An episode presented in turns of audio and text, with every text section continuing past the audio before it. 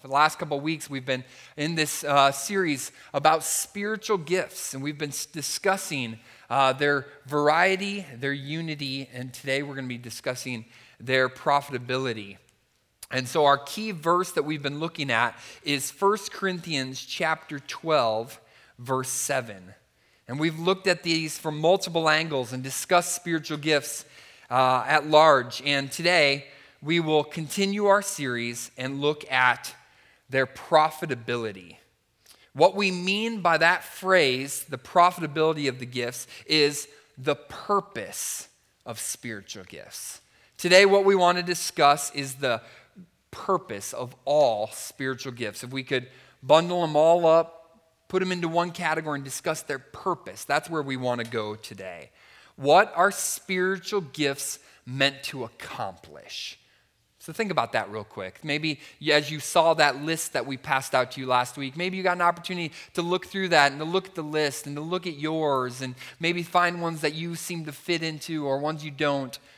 Real quick, just step away from that list for a second and summarize them all. What's the purpose? Why does God give us those variety of gifts and others possibly? And what's the goal? What's the end goal when it comes to spiritual gifts? Today, we will see that spiritual gifts were meant to be and are meant to be profitable or to produce results. That's the purpose of spiritual gifts.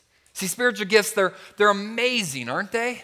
Spiritual gifts are spectacular. And the conversation can be a little bit confusing. Maybe you grew up thinking about this, wrestling with this, and heard different dialogues and conversations and where people land. Uh, can be a little bit confusing. We love to discuss, maybe even sometimes argue the list. We share our experiences when it comes to the gifts, ones that you've seen displayed, ones you've seen God use in your own life.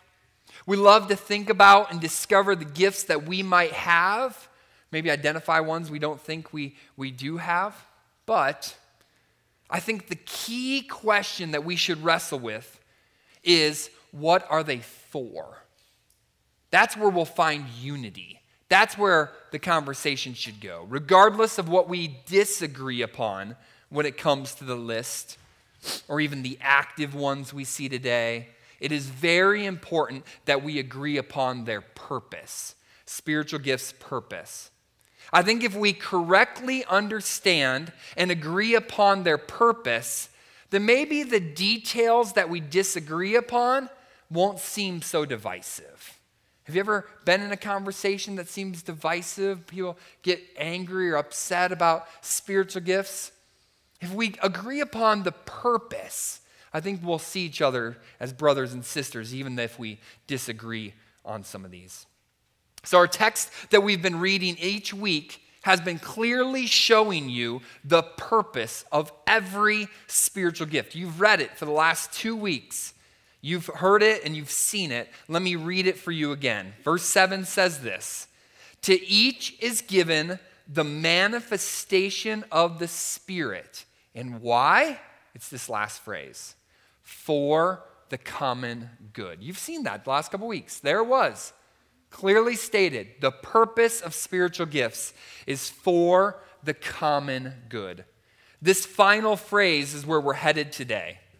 To better understand what it means that all spiritual gifts are for the common good. Think about this, just, just reflect on this for a moment. Every person in this room, okay, look around the room just for a second.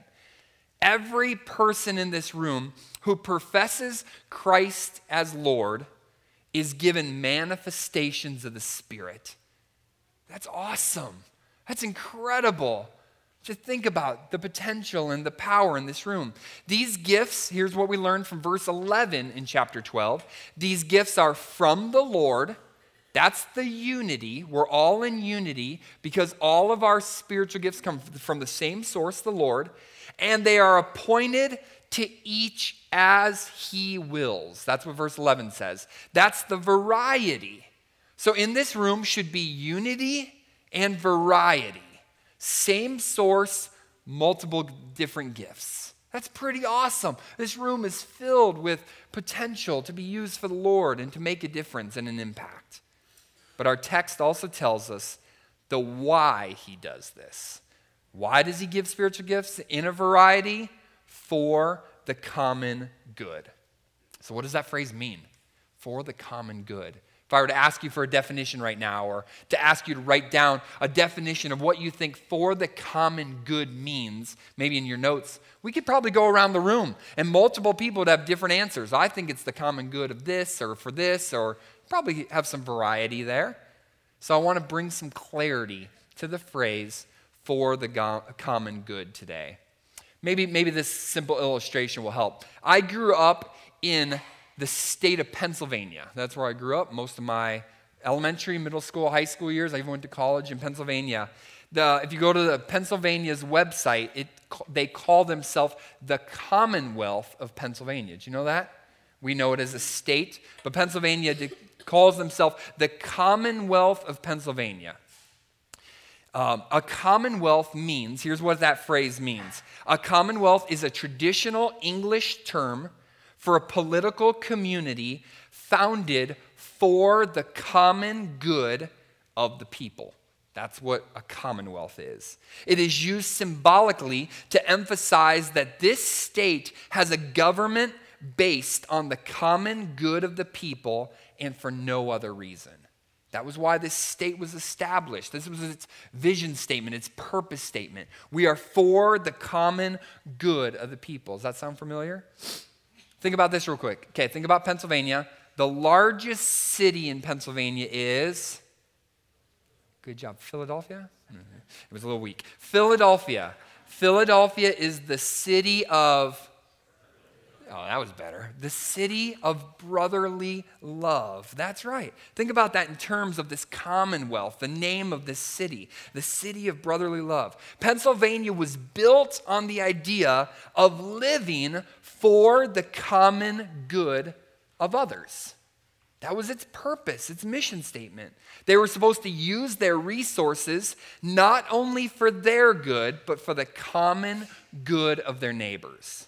That was the vision, that was the hope. Quick trivia question in case your mind wanders during this, this sermon.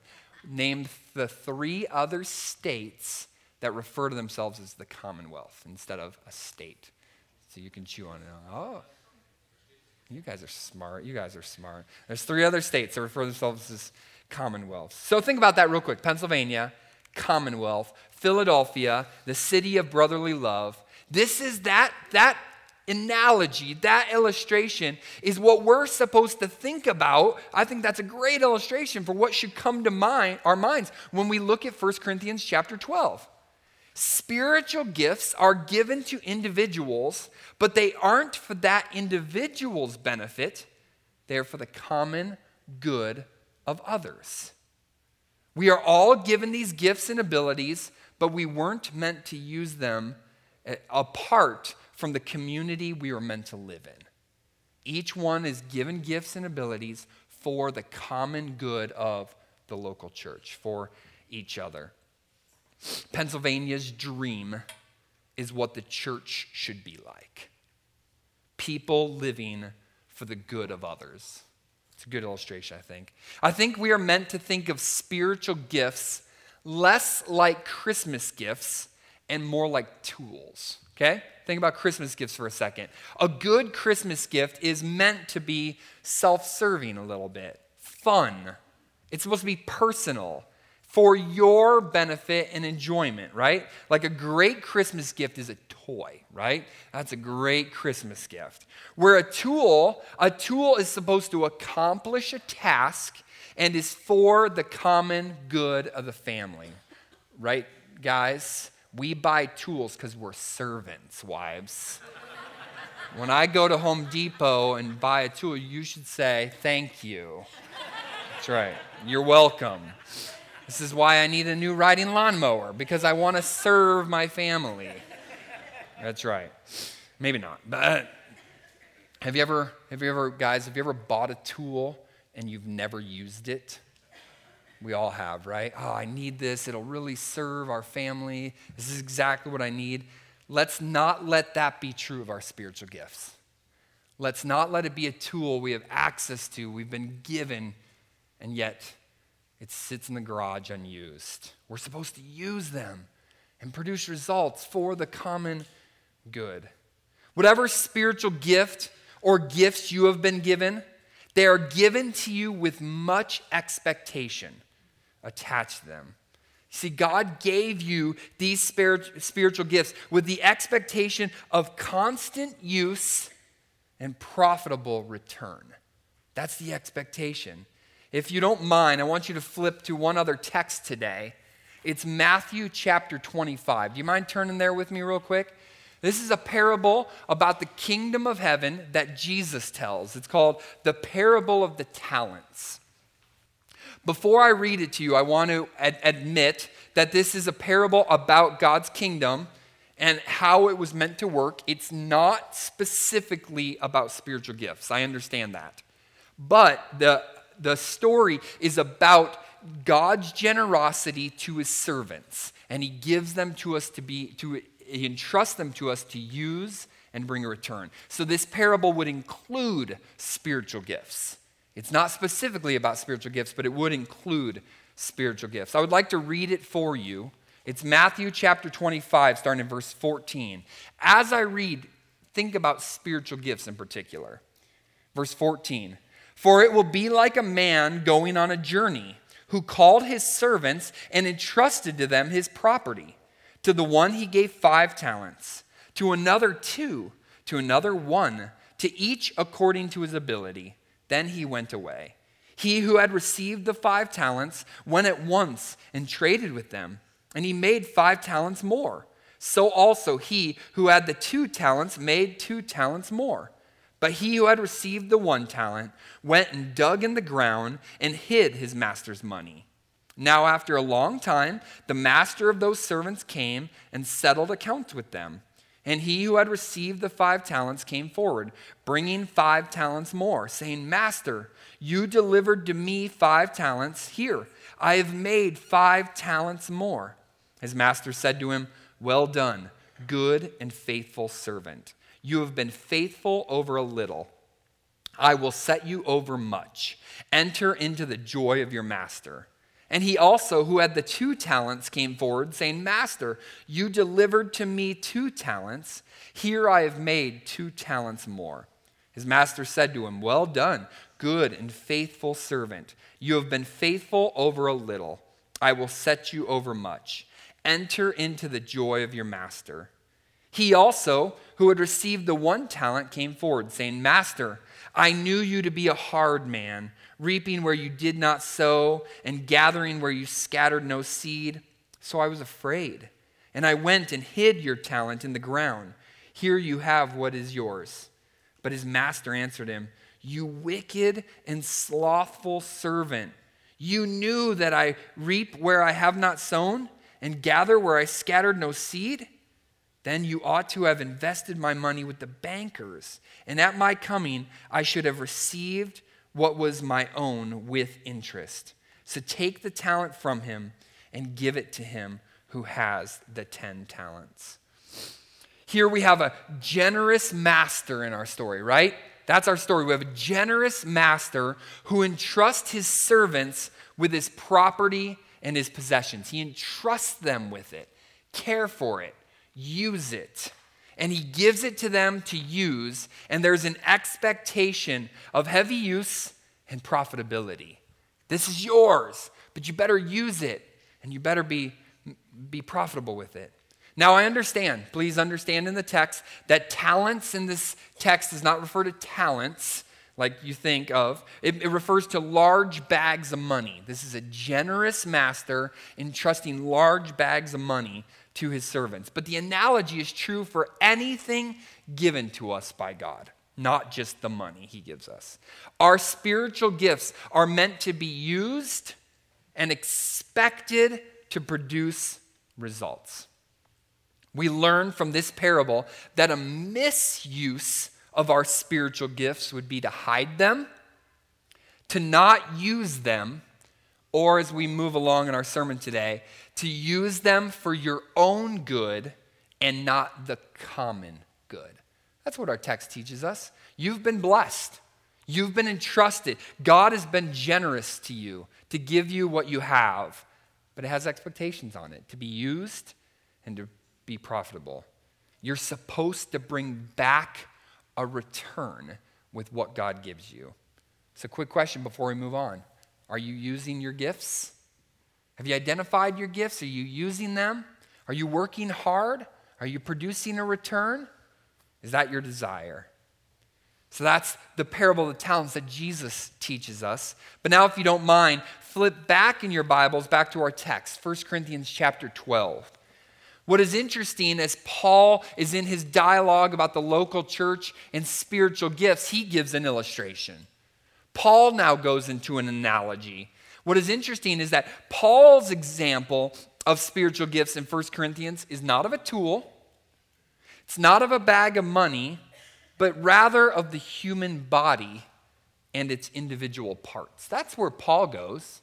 He's thinking about how we've been blessed, how there's unity and variety, profitability, and his mind runs to the human body.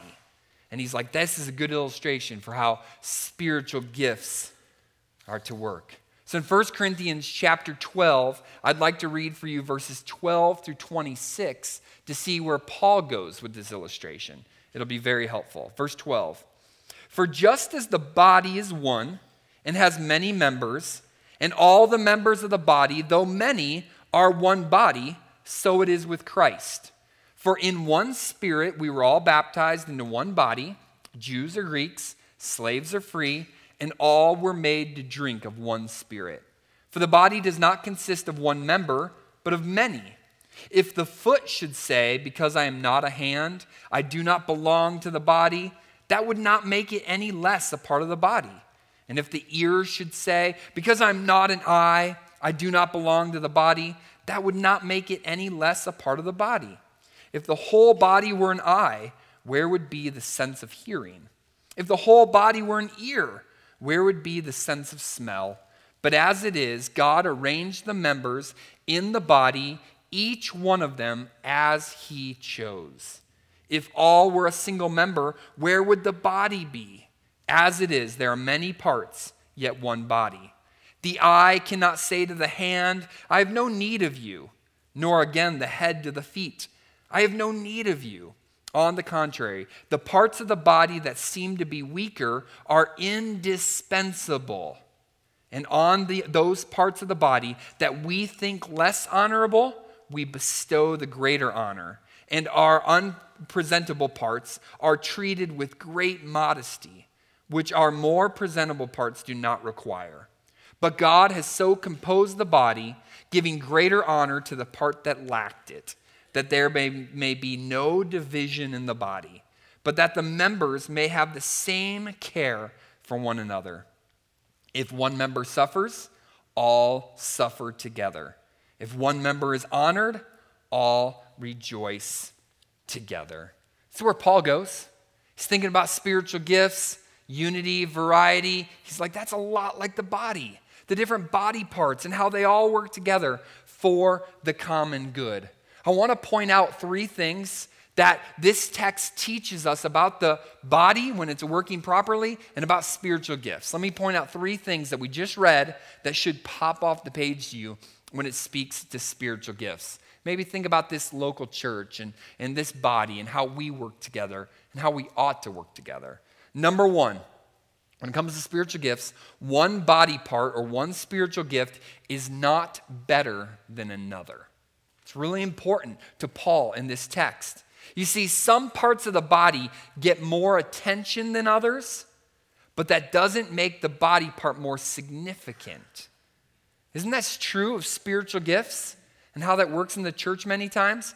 Sometimes we seem to honor certain spiritual gifts more than we do others. We seem to do that sometimes. But that, Paul says, is a tragedy to the church. For us to honor other ones and to ignore others, that's a tragedy. Every gift is a blessing from God to our church to help us thrive to help us work like we ought to. Every member of our church has varying needs, right? You walked into this building today with varying needs. And then every member of this church is blessed with varying gifts in order to meet those varying needs. Isn't that beautiful? That's how God created and designed the church. All of us come in with prayer requests, hurts, concerns, worries, inabilities.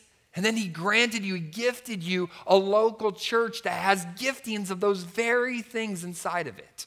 So you came with needs, and this church is, is blessed with the ability to meet those needs.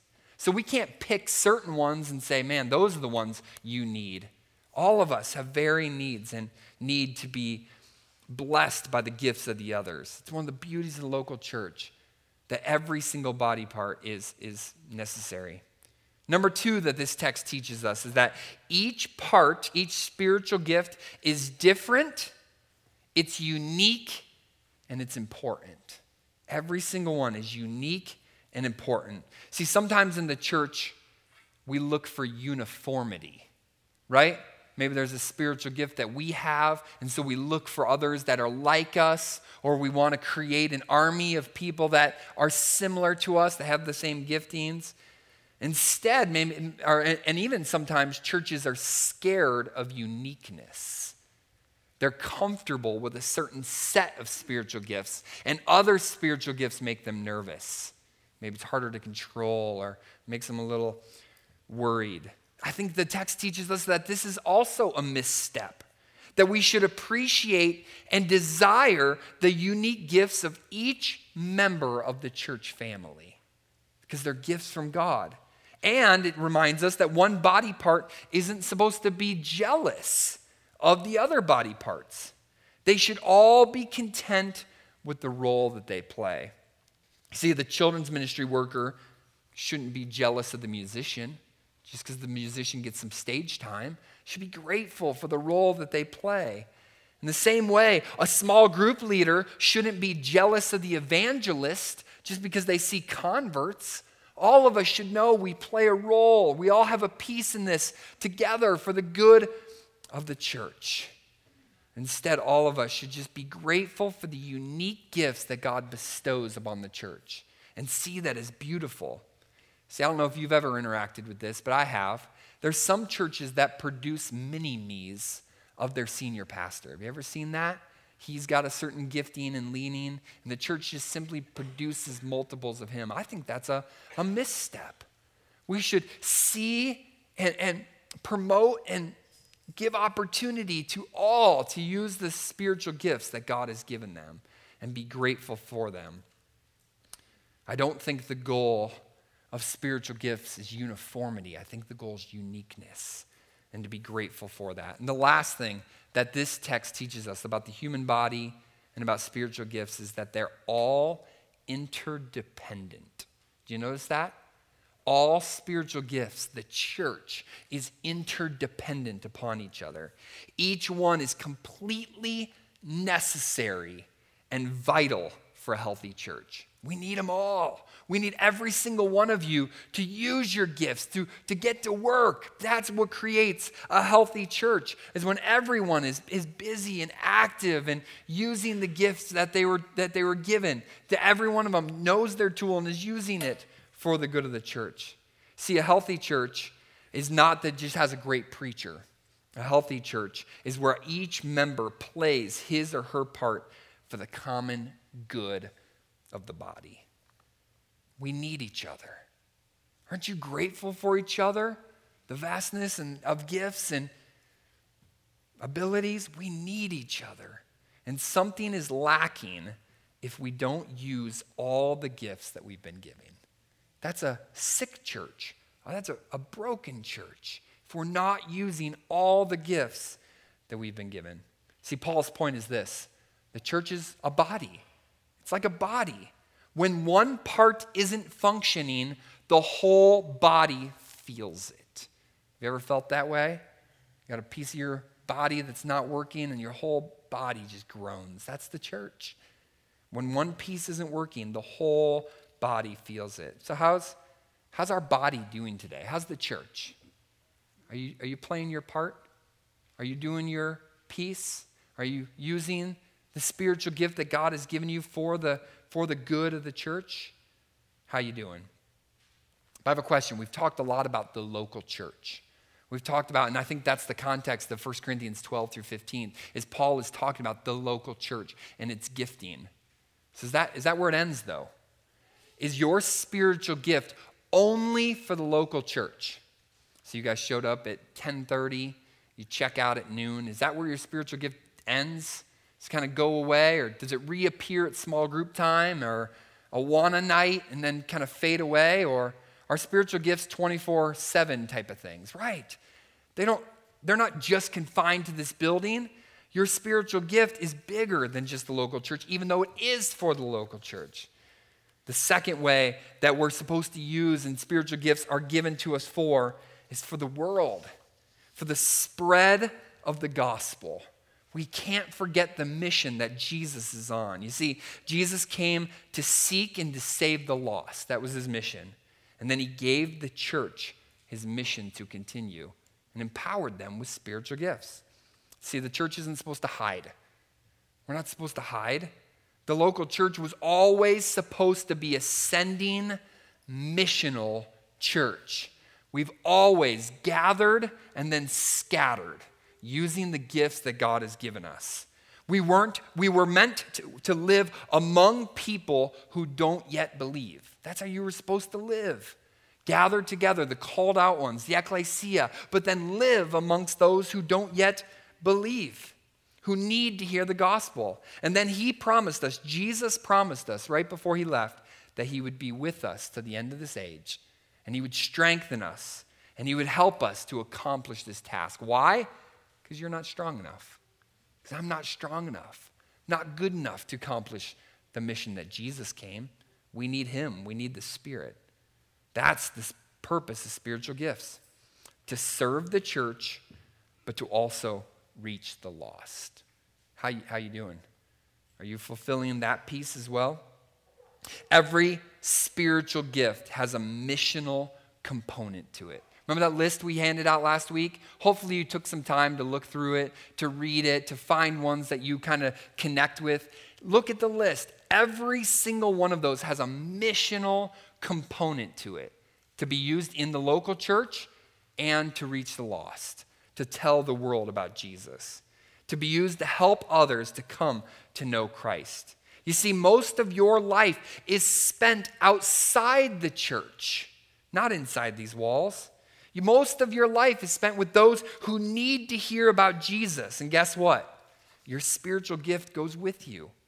It's with you and it's, and it's there to be used all the time. It's not a tool we just use when we gather, it's a tool to be used generously, used often for the good of the world, for the spread of Jesus.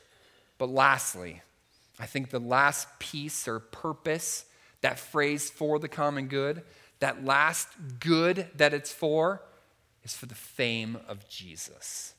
Pastor Todd mentioned this verse last week, and I loved it. It brought so much clarity to me on this idea of spiritual gifts. It's from 1 Peter 4, verses 10 and 11. And it clearly reminds us what the purpose of spiritual gifts is, or what that common good is. It's for the fame of Jesus. Let me read it for you one more time. It says this As each has received a gift, use it to serve one another as good stewards of God's varied grace, whoever speaks is one who speaks oracles of God.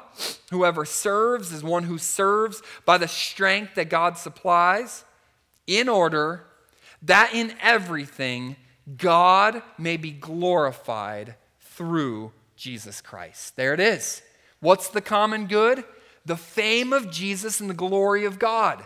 That's the purpose of spiritual gifts the fame of Jesus and the glory of God. And the verse ends this way To him belong glory and dominion forever and ever. Amen. Your spiritual gift is for the fame of Jesus and the glory of God. Spiritual gifts are ultimately to make much of him, to spread his fame and his glory to those that many would worship Jesus for the glory of God. as we kind of wrap up this conversation about spiritual gifts, I want to take just a few moments to discuss some cautions.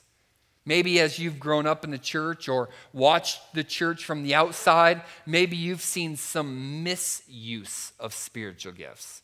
So I just told you what I believe are the three uses of spiritual gifts for the common good. I've kind of diagnosed that, to kind of dissect that for you. But maybe you're thinking, I've seen some misuse. Yeah, let's talk about those just for a moment. What are some potential misuses of spiritual gifts that maybe you've seen or that we should be cautious of in our own life? Here's number one spiritual gifts aren't for your glory or your fame. What did we just say? What was the last one? For the fame of Jesus and the glory of God, not for your fame or your glory. If you are becoming, let's say you're using your spiritual gift and God is blessing and you're becoming famous, or people are flocking to you because of your spiritual gift, and you are not pointing them back to Jesus. Instead, you're accepting that praise and that glory. If you're not pointing them back to Jesus, then you're misusing your gift. God does bless, He is gracious. It's very possible that people could be interested in that, attracted to that. Like, man, wow, that's a gift, that's a that's a talent, that's ability. They're great at that. It's possible. People are followers that they could start following you. But if you don't return it to Jesus, if you don't reflect it to Jesus, that's a misuse. Have you ever seen that before? Have you ever seen people do that? They accept the fame, accept the glory, they believe they are awesome. That's a misuse. We must be careful of taking the gifts and using them for our own benefit instead of the owner of the gift's benefits. That's the parable of the talents. That's what the reminder is a return. You're entrusted with these. Also, we've got to be careful of pride. I don't know what it is about spiritual gifts, but spiritual gifts have a great tendency to create pride, don't they? Have you ever seen that? Have you ever met somebody who's been gifted and blessed by God, but they're a monster? It seemed to have crept into their head and their heart. They start believing that they're great, that they're wonderful. Man, that's a misuse of the spiritual gifts. Spiritual gifts have a tendency to create pride instead of what they were supposed to create, which is humility and gratitude. The moment you see God show up in your life and do something great, it shouldn't create pride as if you did it. It should create a God, wow, you used me? Man, I'm completely humbled that you would choose to use somebody like, like me to do something for you. See, when God does empower you to do something for Him, be very careful of thinking you were great. That's not where the power came from. Remember, it's a gift and it's a tool, not a bragging right. Give it back to who deserves it, the one who gave it to you. Second caution or misstep happens with spiritual gifts a lot of time is spiritual gifts are not for your good or your wealth. Remember, it's for the common good, not your good or your wealth. If your spiritual gift is profiting you and not others, it's a misstep. Spiritual gifts are for the common good, not for your good. Paul talks about this in chapter 14. If you're familiar with 1 Corinthians, Paul goes into a conversation, chapter 14, about these incredible gifts, these miraculous gifts like speaking in tongues and prophecy, right? He goes into that dialogue, but then he gives his own warnings and cautions. He's like, man, these are awesome. They're powerful. God uses them in mighty ways, but be careful because people will be attracted to that and they'll think they're awesome. Be careful. Know their purpose, it's for someone else. Spiritual gifts, is, is or, um, speaking in tongues is for the hearer. A word of prophecy is for the hearer. They need to be edified by that. They need to be built up. They need to grow through that. Even those great, miraculous healing. Healing's not for you, it's for the individual who's recovered by that. It's for the individual. If it's only for your good, it's a misstep. This is where we see a lot of misuse around spiritual gifts. Have you ever interacted with this one? somebody uses the gifts and abilities God's given them for their fame or their wealth or their good, let's be very cautious about this. Let's make sure we understand it's for the good of others, for the common good. And then the last caution this one's probably more practical. This one's probably happening a little bit more inside of this building that we need to be cautious of, that we need to be aware of. Spiritual gifts are not to make you work less, they're not to make you lazy. See, if you are leaning on your spiritual gift as an excuse not to work hard, that's a misstep. That's a misuse of your spiritual gift. Or if you're using your lack of a spiritual gift in order not to work at all, that would be a misstep or a misuse of spiritual gifts. You see, we're never told to only use the gifts we've received. Instead, we're told to desire the other spiritual gifts. That's what Paul says. Ask for those. Ask for more blessing. Ask to be used more, a bigger impact. Ask God to have a greater influence in the world. Not to lay back and just rest on the ones you have or the ones you think you have. They're not meant to make us lazy. They're only able to, they're only there to allow us to have a greater impact. Our job is to live a life of active obedience to God and then know that He will empower you to do whatever He calls you to do. That's the purpose of spiritual gifts. That's why I think we kind of lean on the side of don't get too defined by the spiritual gift you think you have. Don't label yourself. Understand that it's the pouring out of the Spirit upon your life to empower you to do whatever He's called you to do at any moment. Allow the Spirit to lavishly pour upon you whatever He desires at, at any moment. Take, take the example of teaching, for example. I think this, is, this will help make sense. Teachers aren't told to only teach. That's not, that's not a verse. And neither are they told to just show up and teach which would be laziness, right? You ever heard of a guy like, oh, I'll just wing it. I can do this. You know how many times I've done this? I'll be fine. No, that's not, that's not the command either. Teachers should work hard at their teaching and then also work hard at things that don't fall into the teaching category. That just seems to be an area of blessing in their life. This is why it's wise to not focus too much on your gift. Instead, know God supplies you exactly what you need to accomplish His will. One of my favorite things as a youth pastor is to take students on missions trips, get them out of their comfort zone, take them to a place they're not familiar with, somewhere that they're scared to death, and give them a responsibility. Like, go share your testimony. They're like, what? Hey, go do street evangelism.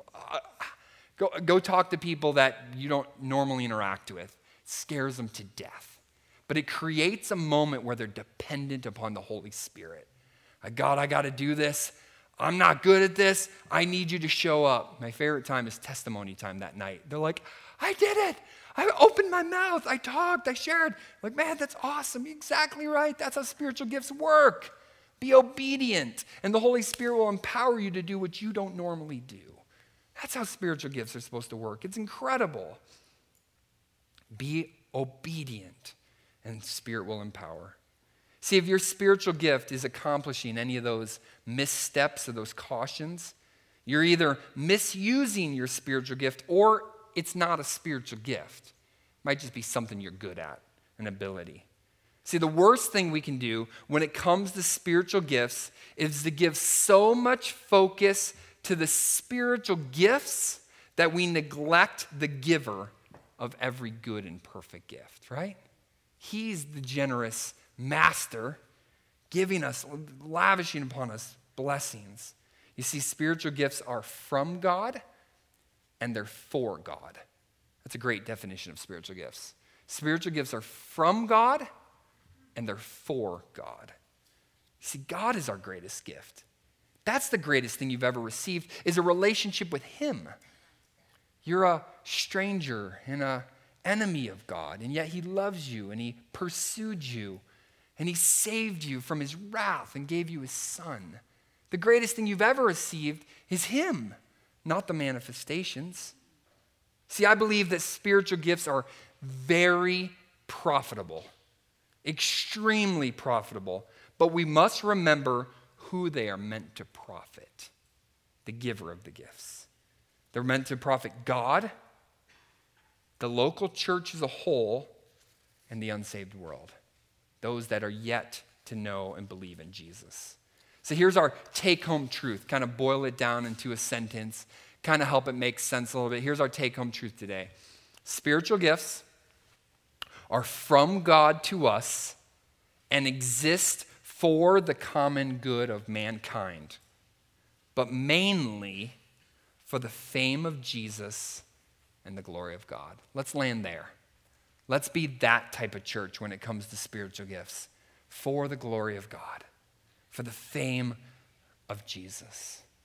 As I was preparing this week, kind of wrestling with this idea and trying to come to this understanding of for the common good, the benefits of them, the profitability of them, but also keeping that in line with humility and the focus, as First Peter says, for the glory of God, for the fame of Jesus. God reminded me of a song I grew up listening to. Maybe you guys are familiar with it. Do you know the song, How Deep the Father's Love? You know that song? Can you hear it in your head right now? Think about it real quick. How deep the Father's love for us. You know that song? Okay. There's a verse, and God was just so gracious to me this week as I was preparing. There's a verse that speaks perfectly about spiritual gifts in that song. And it's a great way to keep spiritual gifts in their rightful place the benefit, the blessing, the profitability of them, but also their rightful place. I won't sing it to you because that wouldn't be good. That's not a gift of mine. But uh, let me read it for you. What a great reminder. Here we go. It says this I will not boast in anything, no gifts, no power, no wisdom, but I will boast in Jesus Christ, his death and resurrection. Why should I gain from his reward? Cannot give an answer. But this I know with all my heart his wounds have paid my ransom. Wow. What a beautiful song. Like, that's the sermon right there. What a beautiful reminder. The gifts are a blessing, amazing, accomplish so much. But if we're going to boast in anything, it's nothing we bring to the table. It's that Jesus died for my sins and restored a broken relationship with the Heavenly Father so that I can live and make much of Him for the rest of my life. I think the thing that amazes me the most about spiritual gifts is just how unworthy we are to deserve them. Right? That's the parable of the talents, the generous master and the lowly servant, right? Let's just for a moment remember who we are. We're merely the servants of the master who has entrusted us with anything is amazing. But more than that, scripture tells us that we're desperate sinners who deserve nothing but the wrath of God. That's what we deserve his wrath being poured out on us because of our sinfulness. But instead, this loving, generous God pursues us rebels and instead punishes his own son in our place and then lavishly pours out his love on us. He calls us his sons and daughters, and then, like a good father would, he showers gifts upon his kids daily, called the manifestations of the Spirit. See, the best of his gifts being his Holy Spirit. That's what Jesus said. It's better that I leave.